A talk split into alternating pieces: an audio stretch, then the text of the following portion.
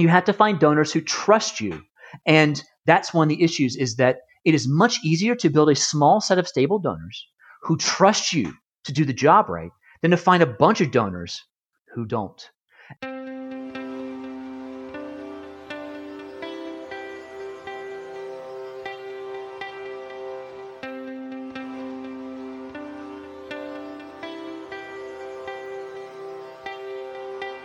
You're listening to Relish This, the Purpose Marketing Podcast.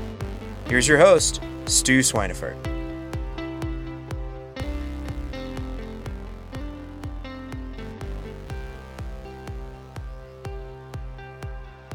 Hey, everybody, my guest today is Greg Hodgin. He is the founder and executive director of Peace Building Solutions.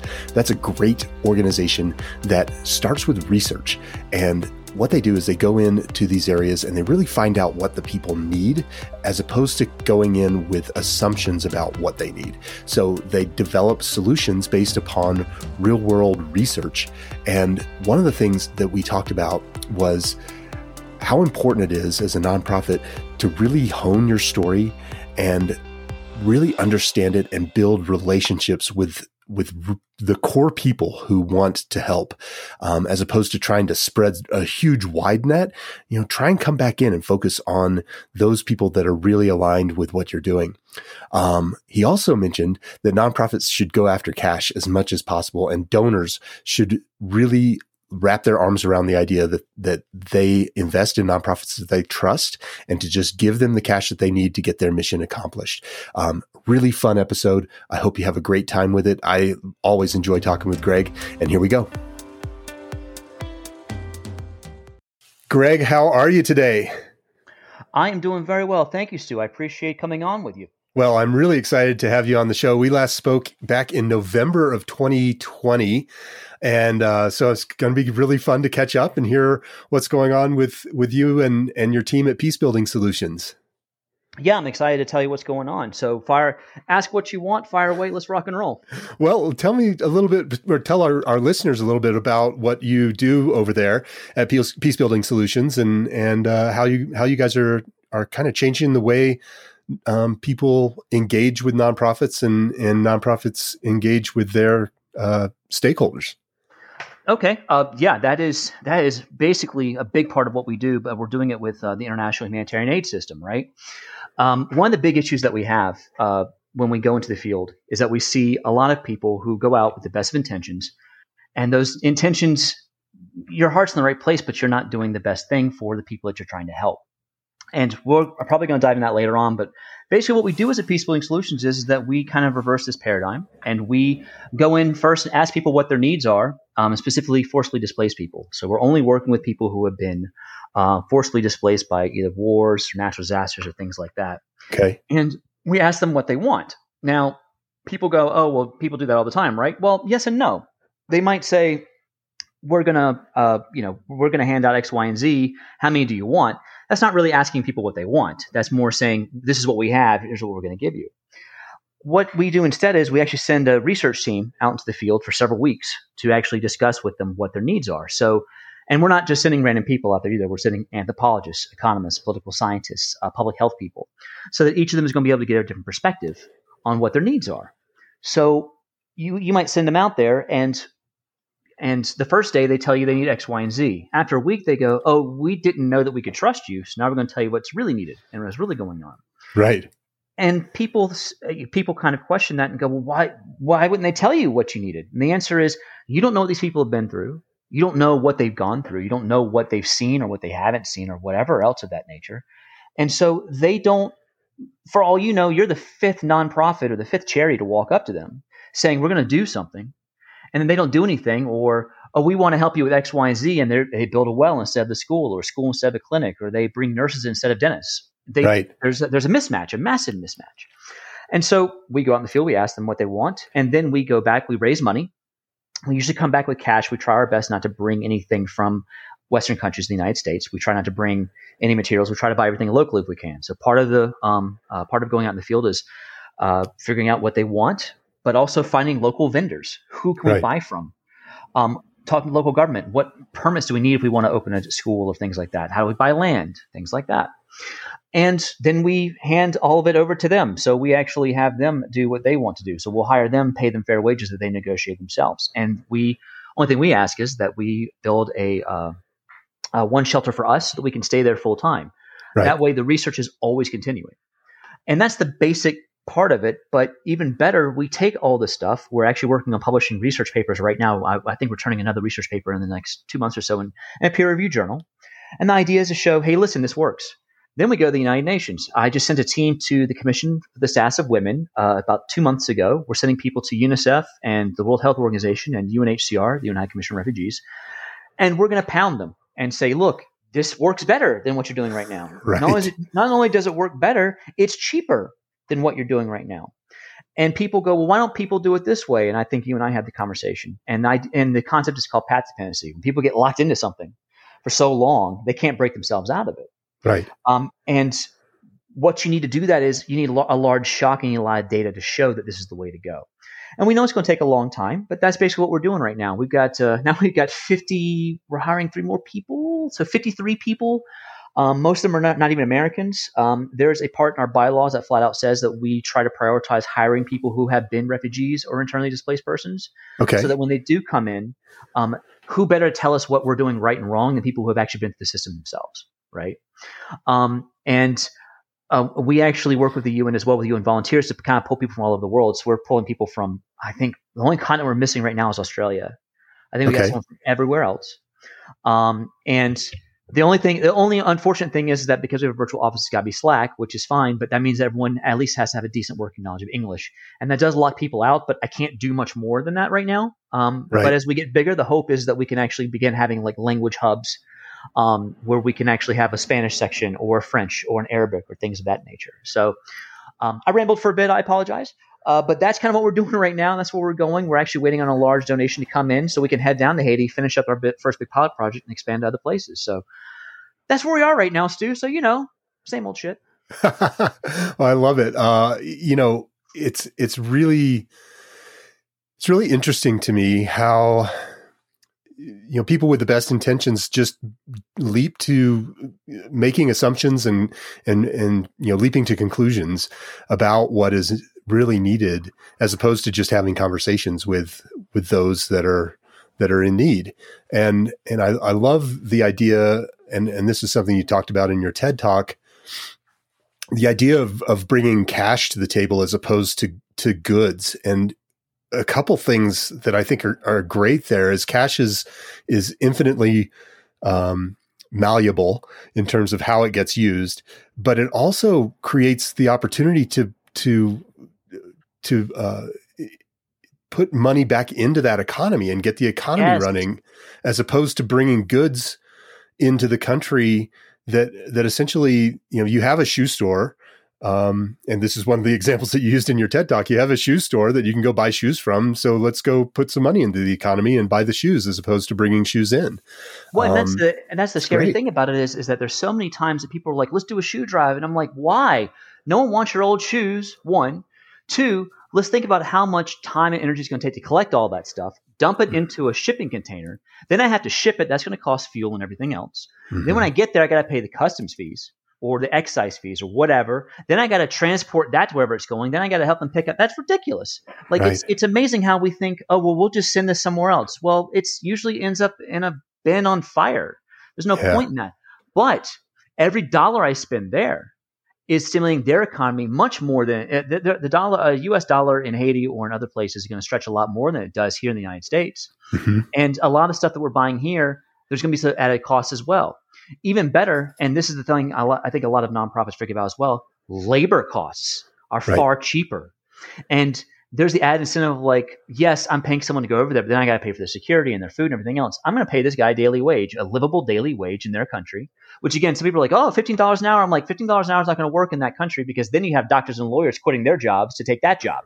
Like right. that's, then uh, you, and that's part of why you bring on academics as well, and academics who ha- combine their academic knowledge with their field experience, because then you actually get to have people say, "Well, if you do X, think about the unintended consequences of Y." And this is mm-hmm. what's going on, right? So, a, a, a great example that I, I love bringing up is the fact that one of the things that my team did when we first went down there was let's talk to women alone without men around. And as a guy, of course, I don't think like that. And but the woman was talking to a female translator to the women, and of course, lo and behold, there was different data there, right? There was Right. different there was different knowledge, and they were and they were all in the same boat. Like the men were saying we need X, Y, and Z, and the women were saying this. That. They weren't trying to oppose each other. It was complementary, but the men didn't think about uh, um, shoes for the kids or school care. That's that's the that's woman's work. Right. Um, but it was still necessary, and it was still something that we could do. And without talking to them, we would have only gotten part of the data. And the other thing I always love to tell people is just because someone walks up to you and says they're the leader does not mean that they're the leader, right? right. because someone walks up to you and they speak English and they say they're the leader doesn't mean they are. Usually, someone older in the back who um, is in, who's the one informally in charge. Like they're not the leader of the village. They're not the one who has the title, but everyone who's listening to this has probably been in an organization at some point where there's a CEO and there's someone who actually runs shit. And Uh-huh. they're not the same person. And that's and if you don't know the culture and if you don't know how that works, you can't really say which one's which, right? And that's where the research comes in. Because you might be there for a week and then you realize, oh, it's old granny, you know, Weatherwax up top there who's actually doing this. And it's not the person I'm talking to instead. This is the one who adjudicates disputes. This is the one who knows who's married to who and whose kids are what, right? Right. And all these different pieces. I mean, you're right. I've seen so many occasions where sometimes we, we these we unintended forget that free consequences. I, we're going to come in and do X, Y, and Z, and but it's also they about the screw things up worse. And then. I come in, Um, or my and, team you know, comes the in. They're looking at me going, multiple times, right? "Are you like these guys?" you can't So the burden of proof is on us, Um, and a lot of charities a lot of people who do this kind the, of work the listeners actually think that because they have the money and the resources that Um, they don't have to earn anything. That, you you know, you should be grateful. Beggars can't be choosers, right? I think That's garbage. They're still people. rights of the And they've been through, and, they've been through stuff that you and I can not even I possibly imagine. Um, And yet, we walk in going, "We know what you need." No, we don't. and not those. Why, why would you possibly say something like that? Why would you think that you know better than anybody else? And so I'm I'm hoping that this that this paradigm can actually catch on because I know that it happens more locally, but internationally, they're still stuck in the 70s and the 80s of like you know, uh, oh god, Live Aid. You Right. know, we're going to go and raise money and da da and all that stuff, and that's that paradigm's got to go, and it's starting to shift, but we need to push it faster. Well, you're not the first person I've spoken with on the show here that has had this kind of idea that the people who are in place and are experiencing some of these challenges and probably have experienced some of these challenges before um, might actually have a, a pretty good idea of, of wh- what might work best. And I was speaking with um, a couple of gentlemen from uh, an organization called Students Shoulder to Shoulder, and they place students like in and among um, these communities to work work with these people um, you know side by side and and they're teaching each other how to how to navigate um, a lot of different a lot of different experiences and and you know they're getting some great results just by instead of going in with this kind of you know we know how to fix everything mentality they they're going in with with you know we want to help you fix it and we want to help help you um you know take this the direction that that it needs to go um so it's it's cool to hear this you know trend sort of starting to starting to catch hold Well, the biggest issue is a lot of nonprofits want to do this stuff. There's a lot more people like us who are saying, "Hey, let's do this." The issue there's a lot of nonprofits still doing the bad stuff. Don't get me wrong, or the not not not optimal stuff. right Issue isn't really the nonprofits; it's the donors. Okay Um, it's um, in fact a lot of my dissertation that I did uh, um, some time ago that was very boring. Please, if you want to, you know, slowly fall asleep, go read. Go read. Seriously, you'll be out in 20 pages. It'll be great. Um, very boring. But part of the thing is that I discuss why donors do what they do, and the answer is because donors want a quick, easy solution. They want to give their money and feel good they did something right. So, like, if I give, I don't know, blankets for poor children. Like, well, the, the charity's called Blankets for Poor Children.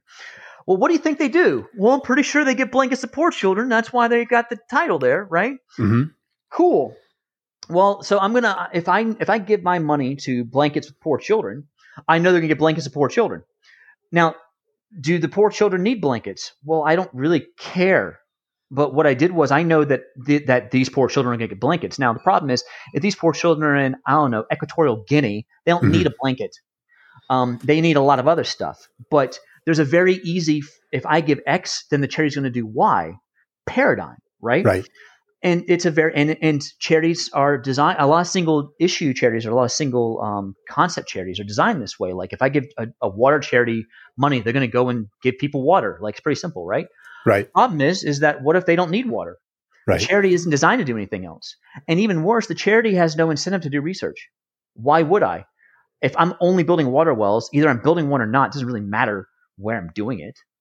If I'm if I'm being told I need to, I've got enough money to build a thousand wells, and I told my donors I'm building a thousand wells, is there does that really incentivize me building them in the right place? Does it, does it incentivize me just dropping them where I can? And you already know the answer to that. Right. And and it's and part of ours, what we're trying to do is to re-educate donors, and not just talking about like you know the people who give you five bucks a month, but also like the larger donors, like governments and international organizations, to be like, let's not give money to these guys because if we're doing that, because I, I've seen in the field again, my dissertation very boring. Please put yourself to sleep. I would I spent three months in Haiti doing research on uh, water wells and water systems that were built after the earthquake um, Okay. in Leogane, which is actually where the epicenter was. Right. And so I was it was all water charities, and seventy five percent of the water wells that were built by charities, six months after they left, they broke. Okay. Answers the question, of course. My question was why, and it goes to donors. Actually, the donors were like, "We want you to build a thousand wells or whatever." So when I went to go talk to the people in question, I actually I didn't talk to the the, the, the charities. I talked to people that they actually built the wells for, Right. which most people don't do. You know, oh, you built the well, so everyone's happy. No, they're not. They're pissed. Right. Why are you angry? What, what's wrong? Well, when they came in, they said they're going to build a well. They didn't ask us if we wanted a well. Um, and they and they would bring in foreign workers. They dig the well, whatever. They didn't teach us how to fix it. They didn't teach us. They didn't give us any spare parts. They just built it, took a picture, and left. Right. And then the ones who did, they, t- they did they did talk to. They said, "Hey, listen, we want to build you a well." And the village or the people would say, "Well, we don't need a well. We need a we need a clinic. We need a school. We need vaccination. We need X, Y, or Z." Well, we're we only we only do waters. We only do water. That's all we do. So we can't do anything else. Well, can you give the money for the well to somebody else? No, that's illegal, which it is Right. Um, for them to do that. So we're going to build this well. Well, of course, by that point, you're going to have broken wells because most of the wells were built because no one cared about them because there was no need for them.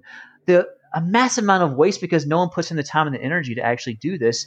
And even worse, of course, so much of that money was spent in the United States to bring in the uh, to bring in the Western experts and to uh, bring in the equipment and everything else. Like they didn't even hire local people to dig a well Right. all these things together, the donor gets what they wanted to, right? The donor gets to say, hey, listen, I gave money, and now poor people in Haiti have water. Problem is, the people in Haiti were like, I don't need water. I don't need it at all. So I don't care. And the wells broke. Did they ever come back? No. They did their job. Right. And that's the issue. These one offs, and, and donors especially want to kind of go, but look, I'm doing something good, but is that really the best long term impact of your money? Is that Right. really the best way to spend your cash? Because sure, you can give them water all day. You know, the whole teach a man to fish. You know, uh, oh, if you give a man a fish, he eats for a day. If you teach a man a fish, he lives for a lifetime. No, he doesn't. If he doesn't have a fishing pole, right. or if he lives inland and there's no ocean, of course not. Like, let's match up skill sets, expertises, and knowledge, and most importantly, the resources with what the community has and what they want. Like, if you can fish and you're next to the ocean, cool. Then we'll give you that. Do you actually want to do that, or do you want to move into something else? Or Right. you know, there's there's plenty of ways to go around doing this, but a lot of nonprofits are set up to just get that easy money of, well, if they write me a check, I'll build a thousand wells. Well, I don't care if they need the wells or not. Like the system is designed kind of to screw people, uh, to screw over the very people you're trying to help, and that's what's I've always found so frustrating, and that's why I kind of do what I do now. Yeah, it's really interesting, and it, it sounds like it's almost a it needs to come from the donor mentality shift. And do you have any ideas or or thoughts around how to get people to wrap their arms around? This isn't the first time this has come up on the show either. Where uh, I spoke with a woman who runs a, a charity who collects or or gets gifts for kids during the holidays who Sure. normally aren't able to do that, right? And um, one of the things that she talked about was how much farther uh, a ten dollar donation goes than a ten dollar you know gift. Um, but Yeah. pe- but but donors really love to go to go to their local um, you know store and and pick out a gift uh, whether that's a ball or a toy or whatever and bring it to a collection center and and give that gift there's this tangible tactile um, thing that that goes on in our brains. Yeah, yeah, yeah. And- They're giving something physical. Yeah, yeah but but she had um you know uh, agreements and partnerships with those same stores that she could go in and buy things at wholesale. So she could stretch a $10 donation to buy two $10 gifts or whatever the you know whatever the ratio was. But certainly she could get more uh, bang out of that uh, out of that monetary donation than um you know than the physical item donation but it, it's this shift that needs to happen Do you, have you done any research on on Oh, yes. how to get people to to uh, frame that for their donors Okay, so yes, but they're not going to like what I have to say. um, um, so part of um, part of the research I've done from a political science standpoint is how do you change international norms and donors, especially. This is an international norm. Like, why do people give? Why do people do these things? Mhm. And they want the feel good fuzzy, right? Mhm. And to to go back to your to the example you said with toys, um, one of the things that your your friend could do would be here's a list of stuff that they want. Buy that and give that Yeah. to me yes um, and we'll update that. Sure, you can do that, but let's be honest. Every charity, if there's one thing every charity wants more than anything else, it is always going to be cash. right The problem is, is that a lot of people go, but if I give them cash, they might spend it on, you know, salaries or food for themselves or other selfish things. And, I'm, and part of this is going to be breaking that paradigm of like, not all charities are here to steal from you. I understand that a lot of charities have done some bad things. I know that a lot of charities have are just bilking people out of money. I get that. So do businesses. Right. Your point? Like, you know, it's it's it's yes, we do need to spend money on overhead. Like it's uh, what, what was the what was the what was the thing I used to say? Oh, let's say I want to make an app. We'll call it I don't know Tinder, um, where people where people hook up. Right? I will get people throw billions of dollars at me to make this thing happen, even if it fails completely. They're like, oh, well, that's a that's an amazing idea. Da da. I want to fix the international humanitarian aid system and save hundreds of thousands, if not millions, of lives. Well, why don't you get a job while you're doing your job? Right You know, like why don't you? You know, I don't want to pay for you. I want my money to go to those people. Well, I can't do my job unless I have overhead. Well, we I don't. Why would you want to get paid like you know, you know, ninety thousand dollars? I mean, what have you done? I don't know. I've been doing this for twelve years and I got a PhD. Yeah, but you can do it on thirty, right? Like, Right. how ridiculous is that? Like when you go to, um, you know, you go to the um, um, the Apple store and you buy an iPad or you buy an iPhone, whatever. You don't say, "I only want you to spend two percent on overhead." They laugh Right. you out of the store. Right The issue is trust. You have to find donors who trust you. And that's one of the issues is that it is much easier to build a small set of stable donors who trust you to do the job right than to find a bunch of donors who don't. And people don't want to hear that. They want to hear, but I want people to give me a ton of money. You're not going to do that. It's going to, each one of them is going to be a personal relationship. Honestly, one of the things I'm looking at right now is what I call the sugar daddy approach, which is find someone who's got a lot of money, earn their trust, show them why you're doing what you're doing is, is works correctly, and work with that. When it comes to the overall donor market, right? And this is where it gets really fun. Because let's be honest, there's a lot of foundations out there who would want to give you money, right? But they make you jump through so many hoops because they want to make sure the money's spent effectively, blah, blah, blah, blah, blah. Right. Okay, fine. Sure. What we need to do is we need to talk to them and say, look, going through all this crap is a mess. And that's one of the reasons why we're doing the research papers, why we're trying to present research publications, why we keep going to the UN. Because when you talk to the United Nations, it gets published, it gets goes on webcasts, it goes on things like that. They can they can pressure not only their the member states, so like you know Germany and the EU and the US. So those governments are starting to change their donor guidelines. Private donors and foundations look at this too and go, well, wait a minute, the UN's doing X, Y, and Z right why are we doing this? And there's a there's a um, uh, there's a concept in political science called constructivism. It's, an- it's an international relations concept, which is norms matter. Um, our world is based around specific norms. Good example: two centuries ago. Um, is that about right? Yeah, about two centuries ago. Hey, slavery, that's fine. Um, it's okay. Now slavery's completely horrible. What changed? The norm, the idea that has been embedded in our international system has Mhm. changed a century ago, colonialism and imperialism. That's great. Like, you know, 1915 or so or whatever, uh, 1920s or so, we're still doing colonialism everywhere, we're still doing imperialism everywhere. Now it's like, oh, that's really bad. We need to decolonize, decolonize our, our minds, decolonize the marketplace. What changed? And the answer is, is that this norm over time evolved and it changes something else. people ask, how do you change it? And uh, the answer usually is, is think about like seismology. Right. Um, from a political science standpoint, we know that th- that this country X is going to go through shit soon. We know what's going to happen. We know where the fault lines are. We don't know exactly when it's going to happen, but we can give you odds. And once it does happen, we're going to tell you what's going to what's what the reverberations of that are. Like mm-hmm. when we talk about the Arab Spring, um, you know, no no one knew that some random guy setting himself on fire in the streets of Tunis is going to light up everything. But once we once that exogenous shock happened, once that thing happened, it was clear to see how the dominoes were going to fall and we could see where it was going. Same concept with these norms. The problem is, and this is where it gets uh, becomes a huge pain in the ass for everybody. You don't know when the norm becomes internalized. You got to keep pushing, and you're pushing up a hill over and over and over again. It's it's very much Sisyphus, mm-hmm. um, and the, and the boulder keeps falling down. But then you get a donor who believes in what you're doing, and you're like, okay. And then other ones believe in it, and then you do the thing, and then more people see what you're doing, and they buy into it as well. And that's how you get the critical mass you need to get the norm to go over the hill. We don't know when it's going to be. And that's why I, I'm doing this right now. I talk to as many people as I can and I present this as often as I can because this is not a 30 second concept. Right. And that's what a lot of people they're like, well, give me your 30 second elevator speech. if if you want the 30 second elevator speech, I don't want your money. Because I can't do this in 30 seconds. I'm trying to fix a much larger problem than just refugees. I'm trying to fix a huge system.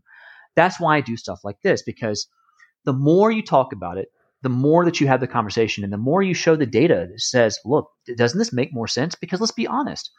How many random people that you know, be they rich or otherwise, you talk to them and they go, "Oh, I didn't know that charities ran like that. I didn't know that, that that's what happened with donors. I didn't know X, Y, and Z. Like they don't know this stuff."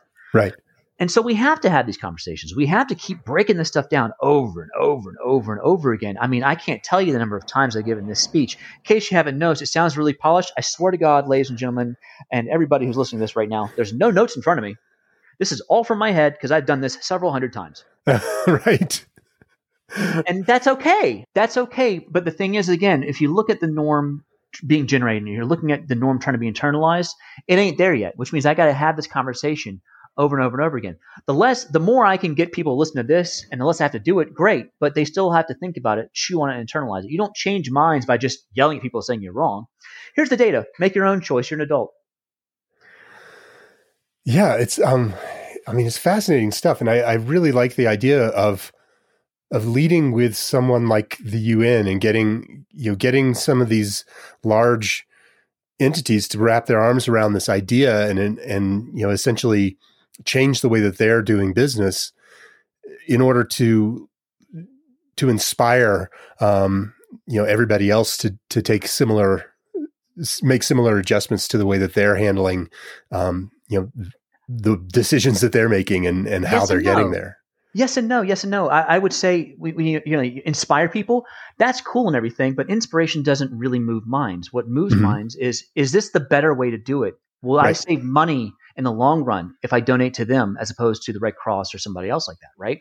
The inspiration right. is good, but I don't want inspiration is transitory, right? Yes, I want you to be inspired. And, oh, that's wonderful. But let's be honest. How many people have been inspired to write a damn screenplay or a novel? And let's be honest, did they finish the thing? I want sure. the work too, right? right? The inspiration is the start, and the work is now I need you to put your money where your mouth is. And that's where people fall short. And I'm not just talking about like the $5 donors, not the big donors too, right? But right. the thing is, is that if you get enough of them to kind of sign on board, like, wait a minute, we're thinking about this. Um, a good example um, of the last decade or so, because um, you do nonprofit work, so you might have seen this. The Ford Foundation, other larger foundations are kind of going, overhead isn't this big, the big shibboleth that we thought it was. Um, it's okay to have a 10, 15% overhead. Like you don't have to be like 2% overhead. We're seeing now that organizations that that have really small overhead can't get the job done because they can't right. buy the software they need or the hardware. So it's okay to include more overhead. So now the UN is saying, and the Ford Foundation and Kellogg and these other big guns are saying, and Rockefeller is saying, 15% is okay. That's huge. Right. And 15% is not there. Don't get me wrong. Like we got a ways to go, but that's amazing. That's so these norms can change, but it's going to take a lot. It's going to take a lot of people pushing all the same time about similar stuff. And yeah, I do want the inspiration. I do want people to get excited, but then do the work, right? If you're going to say it, talk to other people, show them the data because it, it is, even from a donor's perspective, I want my money to go the longest, right? And what I always tell any donor who talks to me is they're like, why would I give you $50,000 for research? I say, cool, you give me fifty thousand dollars for research, and I'll save you five hundred thousand dollars when I actually buy the stuff that I need. And I'm not buying garbage. Right. I buy what's actually needed. By investing now, you save in the long run. And the other thing I usually say is, especially to um, business people or anyone in the corporate world, I'm like, would you ever put out a product without market research? They're like, no, who's oh, that's crazy. I'm like, well, then why does every nonprofit do it? Right. And they go, oh, my God, it's crazy. And you realize then that they go, you know, that's that's their light bulb moment, right? Of like, oh, that's that's I never thought about it like that. I just thought people needed X. Well, did you know that? Sure, people do need X. What's the best way to give it to them? You'll know until you do the research. And Right. so it is. It's a multi-pronged, multi-tiered approach because you got to do the work. Because a lot of a lot of nonprofits do the ground up work, right? They do the, the grassroots work, but they don't really enter. They don't really talk to larger donors or anything like that. They're not trying to change the system. They're just trying to do their thing, right? And that's Right. fine. The other ones are just doing top down. There are plenty of think tanks who publish plenty of papers. Like all the stuff that we're doing right now has been in our in, in political science literature, anthropological literature, like all the social science literature. This has been known for 30 years. No one does it. No one applies it because the think tank writes it and the NGO goes, yeah, that's fine. We'll do it our own way because the donors are telling us to do it this way, right? Right. So how about you combine them both? How about you have a bottom up approach and a top down approach? Top down, we will talk to the UN about what's going on and what's happening why the system's broken. Bottom up, and now we're collecting the data to show you. And when you do it that way, well, where are the holes, man? Right. Yeah, it's uh it's I mean it's it's it's get your brain just going on how to how to tackle the the challenge. And you know, you mentioned having, you know, a few it's easier to have a few big donors really trust you than to than to try and convince a whole bunch of people a bu- whole bunch of smaller donors necessarily to to do the Yeah. same. What are you doing over at, at Peace Building Solutions in terms of of getting those big donations coming in the door? Is it just telling the story over and over again, or do you have some telling other? the story. It is networking. It is doing Zoom calls. I try to donate ten hours a week to just talk to people. They usually ask me what I'm doing. I talk to you. I'm here right now. This is part of it because maybe someone's going to hear me. What's going on? Like it is. It is basic, flat out, um, uh, shoe leather networking. Get it. Just get it done. Um, I don't. I never do blind calls. I don't do that. Um, blind calls. How to put this succinctly? blind calls are are are the antichrist they are one of the worst things i can possibly think of because i get them all the time like hey do you need laundry you know do you need uh, cleaning services for your office one i don't have an office two no let me come to you right Right. but that's the thing if you have a warm call if you have someone who does want to talk to you about it i'll give you six hours i don't give Right. a damn it's fine Right. with me finding those people and sitting down with them and having the conversation. And even better, some of them might say, "Look, I don't have, I don't, I, I don't have any money, but I do know someone who does, or I might know Right. someone who might have whatever." It's all about, it's all about that. And you're going to talk to 100 people, 200 people, 500 people, and you might get lucky and find the one that wants to do this. Like I got one, somebody who's like, "Hey, listen, I run um, retirement accounts." And a lot of people, um, basically, they're they're um, when they donate from their uh, 401ks or whatever. I don't know. I'm not going to retire. I'm going to drop dead in the field. Um, like um, you know, they when they donate, um, they the the retirement company will match. I'm like, cool. Well, how much are you talking about? They're like, oh, you know, twenty thousand dollars here, fifty thousand dollars there. I'm like, well, sign me up. Like, cool, Right. that's fine. Some people don't care. Some people are like, I just want this to go to charity, and that's fine too. Like, there's several ways to kind of go about doing it, but I don't want someone who's just gonna because I and I will say this too, and this is something that a lot of, a lot of charities, especially smaller ones, freak out about. If you don't say no, how can you say yes? If you do not, if you do not protect zealously protect your mission and your mandate and what you're Right. doing, someone will take it from you and change it to something else that you will not like. We had someone come to us and basically were like, well, "I'll give you all the money that you need for your Haiti project." It was almost a million dollars, and I was like, "Okay, what do you want?" She's like, "I want to come with you and I want to do the work." I'm like, "You're an accountant." Yep. No, I said no. And I tell people that, and they're like, "Are you insane?" I'm like, "Well, no. That literally defeats the purpose of what we're doing. Why would I bring an untrained person somewhere where she could wreck everything that we built, the trust that we built, because she wants to have a nice little trip? right. No, that's, that's it's volunteerism, you know. So I had to say no. Now I will say this: my staff was like, ironically enough, my staff was like, "Yeah, you go, man, do that. Tell tell her to piss off," because we don't want the donors who are going to try to got you know well we know better than you. Oh yeah? How many phds do you have? Because i've got like seven in my in my in my stable right now. And Right. they've been studying this stuff for decades. Like when you put it all together we've got like i think 75 years of experience together. We're not saying that we're that we're right all the time but we're saying we're probably less wrong than you are. And that's okay. Um a lot of people want to have you know take the money and and um and run and do what they want to. They don't realize that okay so now that i've got the money i need to get more money but this person has all these strings attached. Now I'm gonna have to go ahead and battle what they want to, and then all of a sudden now you're handing out I don't know um, machetes to children um, in in um, in Atlanta because now that's what they want to do because they have the money. Mhm. A partnership, and too many people think that because someone's cutting you a check means that they own you. Which, by the way, that's capitalistic bullshit. Secondly, here's the other thing: if they want to cut you a check, they're cutting you a check because they're getting something out of it. That money they're handing you is less important than the thing they're getting out of it, by definition. Right. So if you're changing the system and you're changing the world and they're handing you a check, they should trust you. If they don't, then why do you want their money in the first place? Because here's the thing. If they're handing you that money, let's say that you get a multimillionaire or billionaire, or I don't know, uh, Bill Gates is trying to pay a bunch of people off right now, so we'll say him. He's trying to get a bunch of money out right now. He's trying to get a bunch of money out right now, or whatever. And he's like, "Hey, listen, I want to give you a million dollars." Most most nonprofit people are going to kind of go, well, why do you want to give us a million dollars? Like, what makes it so important? The answer is, it's like dating. Why is this person dating me? You know what? They're here. Shut up. Take the money. Look at the conditions they're giving you. If they're just giving you money for nothing, shut up. Take the money. right. It's okay. You don't have to worry about that. And here's the thing in that person's mind, they're going, I'm taking this money that I earned and I'm doing something good in the world, and this person's going to do it because I can't do it myself. I'm getting a service from this. Think about it like that, and it's a lot Mhm. easier to do it. But a lot of people don't want to think like that. They kind of freak out about it, you know? Yeah. Well, there's always a value exchange, and whether that Yeah. value is is you know a monetary exchange for uh, a, f- a warm fuzzy feel good, or um, or like you said, volunteerism. Um, you know, just knowing knowing where the where the power balances lie, I think is is a, a pretty great lesson for for people Well, to then- keep in mind. Yeah, because it's not a power imbalance. Because the thing is, is that they want to give money to you for a reason because you're doing something that they believe in. That's why they want to cut you the check in the first place. That means that you have power. Mhm. And there's so many people who kind of like, well, if they get, they cut us the check. You can tell them not to cut the check. Well, then we might have to cut salaries. Then you cut salaries. Right. Like, it's it sucks. Do not get me wrong. I don't I don't want to tell people, listen, this is a we're doing this for X, Y, and Z. I want, and that's one of the things we push for too from donors, like especially large donors. I, I don't want a year contract. I want a five year contract. That way I can plan a bit further. I don't want to do one year at a time. Well, we want to check if we're doing the right thing. Piss off. The plan takes five years. Right. Like I can't. What do you want to pull out in year two? Yeah, you know, what are you, a twenty year old bachelor? Right. Um, So it, but the thing is, is that when they do approach you, look at the conditions, see if you can match up with it.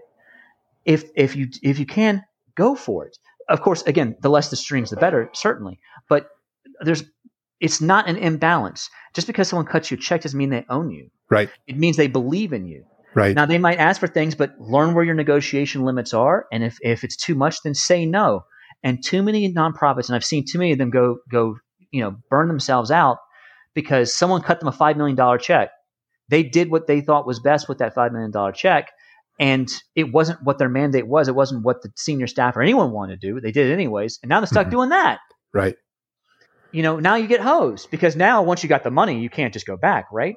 Right. once you pick your first set of good donors, you're really good donors. You're good to go. I'm um, I'm talking to a guy right now. I don't want to go too much into it because he's a really private guy. Okay. Um, he um runs a he ran a marketing firm for a while. He's like, I love what you're doing. Let me find you some money. So he's looking to find us half million dollars or a million dollars. I don't know. I, I know. I, I got an idea of where it's coming from. I, I'm not trying to ask too many questions about like you know Sure. what he's doing on Tuesday. But I'm like, well, why are you doing this? He's like, um, look, I'm retired and I got nothing else to do, and people keep handing me hundreds of millions of dollars to like to like for trust funds. Right. He's like, and they make interest every year, so I can just give you that. Huh. That's And awesome. I'm like, I'm like, okay, um, cool. And I kept wanting to ask him, but why us? And then I was like, how about you, you know, shut up and take the money because he doesn't want anything else. right. and it took me a while to kind of really wrap my head around that. Like he just, you know, he just loves me for me. Like it's um, Right. you know, and it's and it's it's such a, stupid rom com idea, but it's true. They want to work with you because you're you, because of your mission, because your mandate, and because of whatever your leadership is. Let's be honest. If they meet your if they meet your leadership and they hate you, well, they're not going to work with you anyways, probably. Right. You know, it's just that simple. So it's and it's it's frustrating because you know a lot of people are like, oh, I'll give you you know five thousand dollars, but I want to see you on your board so I can basically change everything. No, Right. I don't want that. No, Right. no. And I think the power of no is a very important thing, and I think learning to say no because here's the other thing: when you say no, cool, but when you say yes, that person's earned it, Right. and that's so key. Well, we we talk a lot about it with our for-profit clients in, in particular, but I, I really do appreciate how this does apply to the nonprofit world as well. Is every time you say yes to the wrong thing, that that takes away from your ability to do to do the right thing. That's right. Um, you know, you have a finite amount of time and and resources, and and if you're constantly chasing money around doing you know the wrong things, um, and wrong being you know however you want to define that, um, you know the things that are not aligned with your mission, it that's time that takes you away from from that mission, whether you're a for profit business or or a nonprofit business. Yeah, well, it's time and resources too, because Mhm. someone's working on that application, someone's working on moving that money around. That's that's it's X amount of man hours or, or staffing hours that your finance department is working stuff around or whatever, or development spending on the phone doing golly knows what. Like you're burning resources you don't need to burn. Yeah. And and the one thing about this as well is that people are like, oh, nonprofits are corporations. Oh, really? Is that why we're incorporated? Like, is that why we actually have to fill out incorporation paperwork and file with the IRS? You know, where you file with corporations as well. Mhm. Um, you know, uh, the only difference is I don't have shareholders. right. That's it. Um, everything else is run the same. Now I don't have to. I, I can have a paper board. I can have a real board or whatever, but they don't get paid. Um, this, you know, I don't make any money, but I sorry, we don't. The organization doesn't make a profit. That doesn't mean we can't sell things to make a profit that gets dumped back to charity. Like we're still a business. It's just you know, and one of the issues is that a lot of people don't understand this. Uh, uh, corporations have one one boss, and that's the consumer. We have two bosses, which is the donor or donors, and also the communities we're trying to serve. Right. And how to balance that? Um, uh, a guy by the name of Robert Putnam wrote a great article about this, about like the the logic of two level games, which is like heads of state. Like, um, so if you're the president of the United States, and you're signing an international deal, you might, um, but you sit at two tables. You're sitting Right. at the international table and the domestic table. So if I sign a, a, a cool trade treaty, I might be winning internationally, but I'm losing domestically, or I'm losing domestically and I'm winning internationally. and that's what you get with this. Sometimes you, if you do this right, and that's the problem, a lot of NGOs will take the the community hit to get the money. right. Thing is, you should be taking the money hit to help the community. In a perfect world, you do both, but sometimes you've got to tell someone who's got a bunch of money no, so that you can protect the communities you're trying to serve. And a lot of people can't wrap their heads around that. Right. Well, it's it's you know it's certainly challenging, and I and this happens in for-profit and nonprofit businesses all the time, where where you know you see that paycheck and you and you just go chase it without really thinking about what kind of cultural shift might occur based upon taking that taking that donation. Yeah. Um, yeah, yeah, yeah, absolutely. It's it's and it's one of the biggest issues I think I see from my perspective run this thing is my God, there's so much stuff to fix. Right. Um, there's there's a broken system that hands out money to the wrong people that goes that goes and, and hurts people in the long run, and it doesn't even address. So, I mean, I could talk for six hours and I wouldn't even be able to scratch the surface. And I think one of the biggest things as well is, you know, how do you prioritize where you're going, what you want to do? And for me, the answer usually is wake up, clear clear your deck for the day, whatever you need to get done, done. Make sure that your tactics serve your strategy, right? What you're doing today should be serving you six months from now. But you should know where you want to be six months from now Yep. or a year. I would also challenge people to think about where they want to be 20 years from now or 50 years from now. Or um, what was the joke? What was I, I don't want to say it's a joke, but um, there's so many nonprofits, especially young, smaller ones, that don't have a hit by the bus plan. Right. And the idea behind the hit by the bus is, what if your CEO gets hit by a bus? Right. What happens? Oh, there goes the second command. Cool. They're both walking together, you know, singing "Springtime for Hitler" or whatever it is, and they both get hit by the bus. Now what? And most NGOs and most charities go, uh, well, we're kind of, well, you're screwed. Yeah. Well, that's bad leadership. yeah. if two people are carrying your charity, that's bad leadership. Well, I can't hire anybody else. Well, you might not be able to pay them, but you can certainly pull somebody on board, or you can make sure that other people have access to the information they need, or you can at least leave a strategic plan and make sure that other people, you have leadership brewing. The goal of leadership is produce more leaders. And if I get hit by a truck, I mean, to this day, my my uh, second command and I, we swap um, flash drives every week with all the new passwords and everything that needs to be done, including last orders and things like that. And then we ha- and then we both hand those to um, our department heads. So if something if something hits almost all of us, it's almost like um uh you know the the Presidential Succession Act. Right. If something happens to almost all of us, even the person from finance can pick it up and keep it together until they can until they can get back on their feet. And if and if you are so important to your charity that if you die, the charity folds, that's a shitty leader. And it's a lot of people don't want to wrap their heads, but but it's my idea and so on and so forth. If it's your idea, why do you need anybody else? Right. Why do you have a staff in the first place? They know stuff that you don't know. Um, so yeah, it's I'm rambling a bit. I, I apologize, but um, no, it's a big problem. I mean, when when executive directors leave, which you would hope at some point everybody's gonna everybody's gonna retire or or or get hit by a bus, I suppose. Um, right. You know, th- what's what's the plan? Yeah, and and right. there and it's and it a lot of times it's really difficult um, when making that transition from that founder um, ED um, who is exiting to figure out who's who's going to run the ship now. Right, and that's the thing. If you don't have a clear plan of succession or something like that, or if you, what we did is we don't have a clear plan of succession for the directors. What we did do is we said, listen, if we both die, HR um, has already has the job description ready. They're going to post. They're going to look from interim uh, interim ED. This is the person who's going to be interim ED for right now. But you all vote. Um, you all do the interviews, and you pick your your new ED, whoever that is. Mm-hmm. and then that ED will pick their second in command. Congratulations, you've rebuilt the entire thing, even though your ED and your old COO just got hit by a bus. Right. It might take a few months, but nothing fell apart. Everything's still run the way it is. I've um because I'm a political scientist, I love organizational shit. So I I kind of we set up our organization very federal. Look, yeah, there's a federal government, yes, but each of the departments are basically states in themselves. They do whatever they want, however they want to. As long as you're meeting strategic goals, I don't care. Right. And I think that's something else too when it comes to leadership and it comes to how nonprofits run. Most nonprofits are volunteer labor, right? You do have some paid staff, but most of you, most people are have volunteers. Mm-hmm. I'm going to say something very revolutionary and shocking. So please, you know, hold your hold, you know, just hold on. You've probably never heard this before. If you treat people like shit, they're not going to come back. Yep.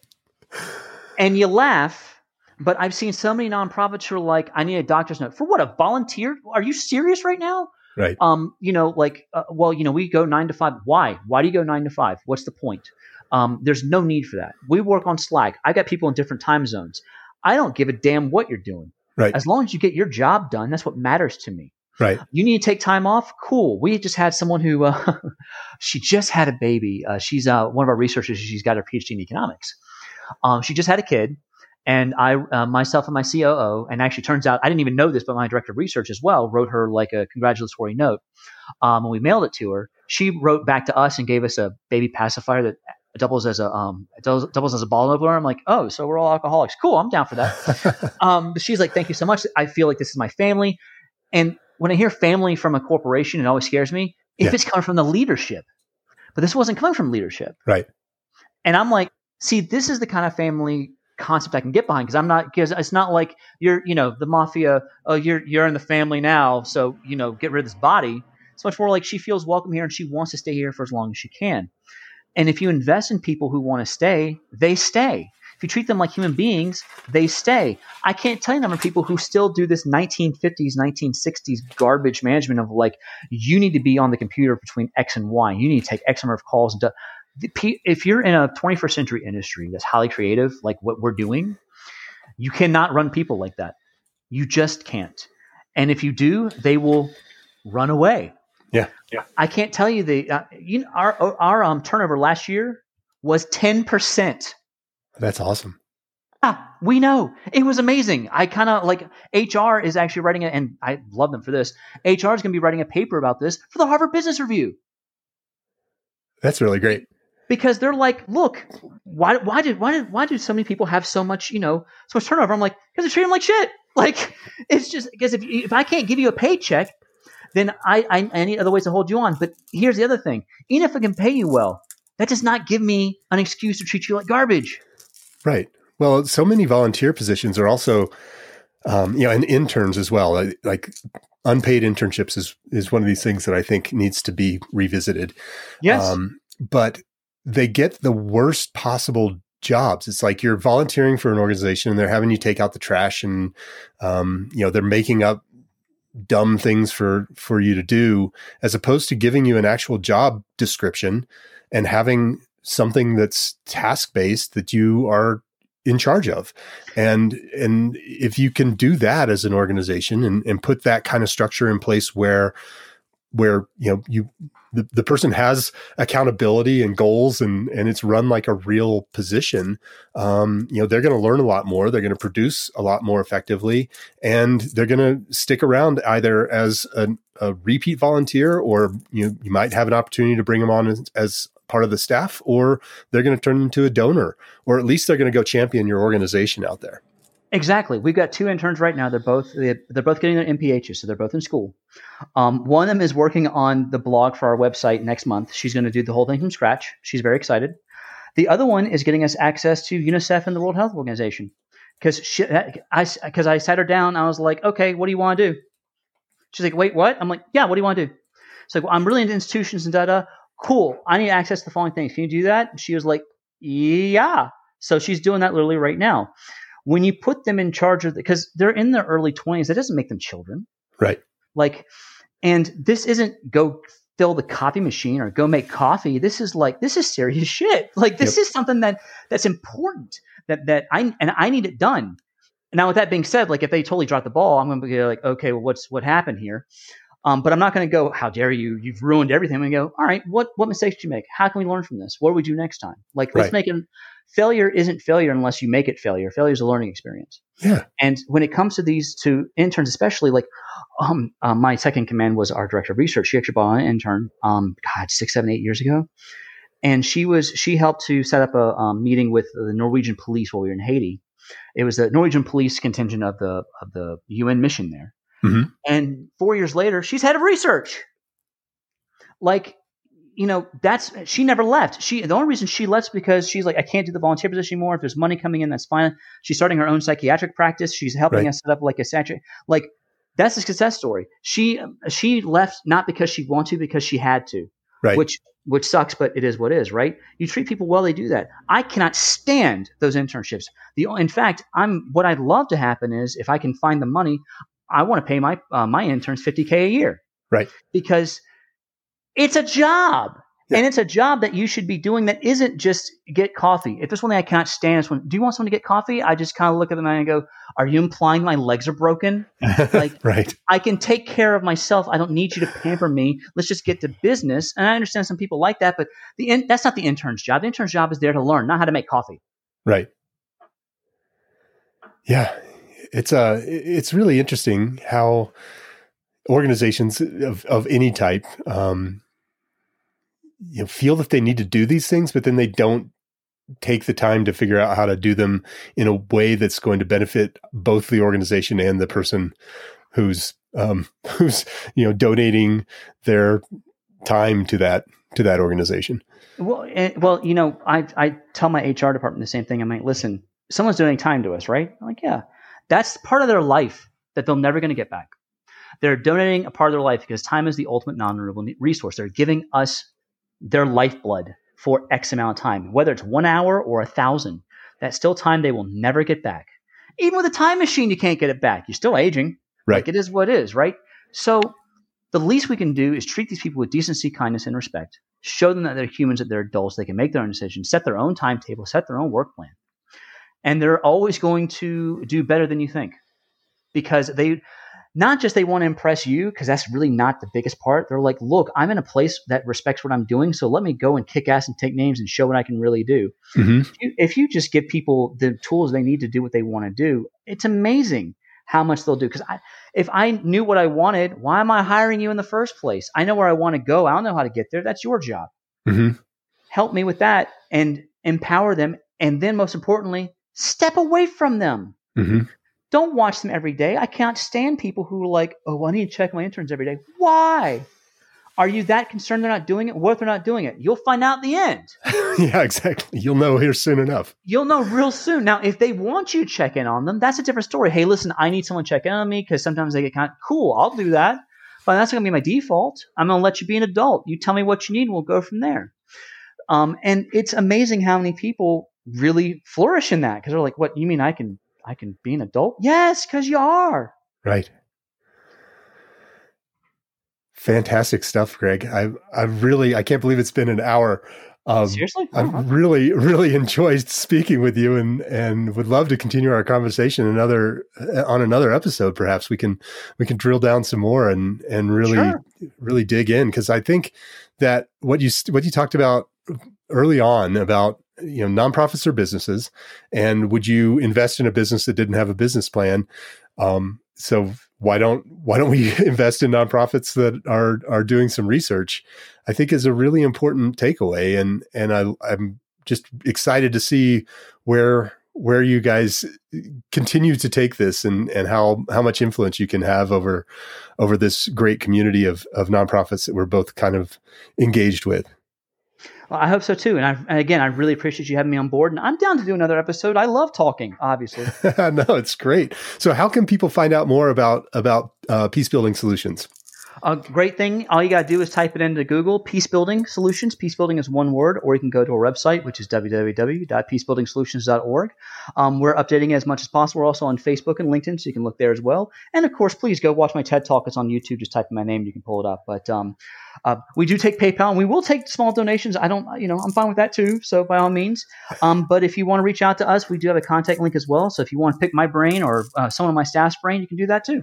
Oh, that'd be great. I I uh, I just love having these conversations, and um, one of the things I try and do on every show is is not just talk, but but try and inspire some action.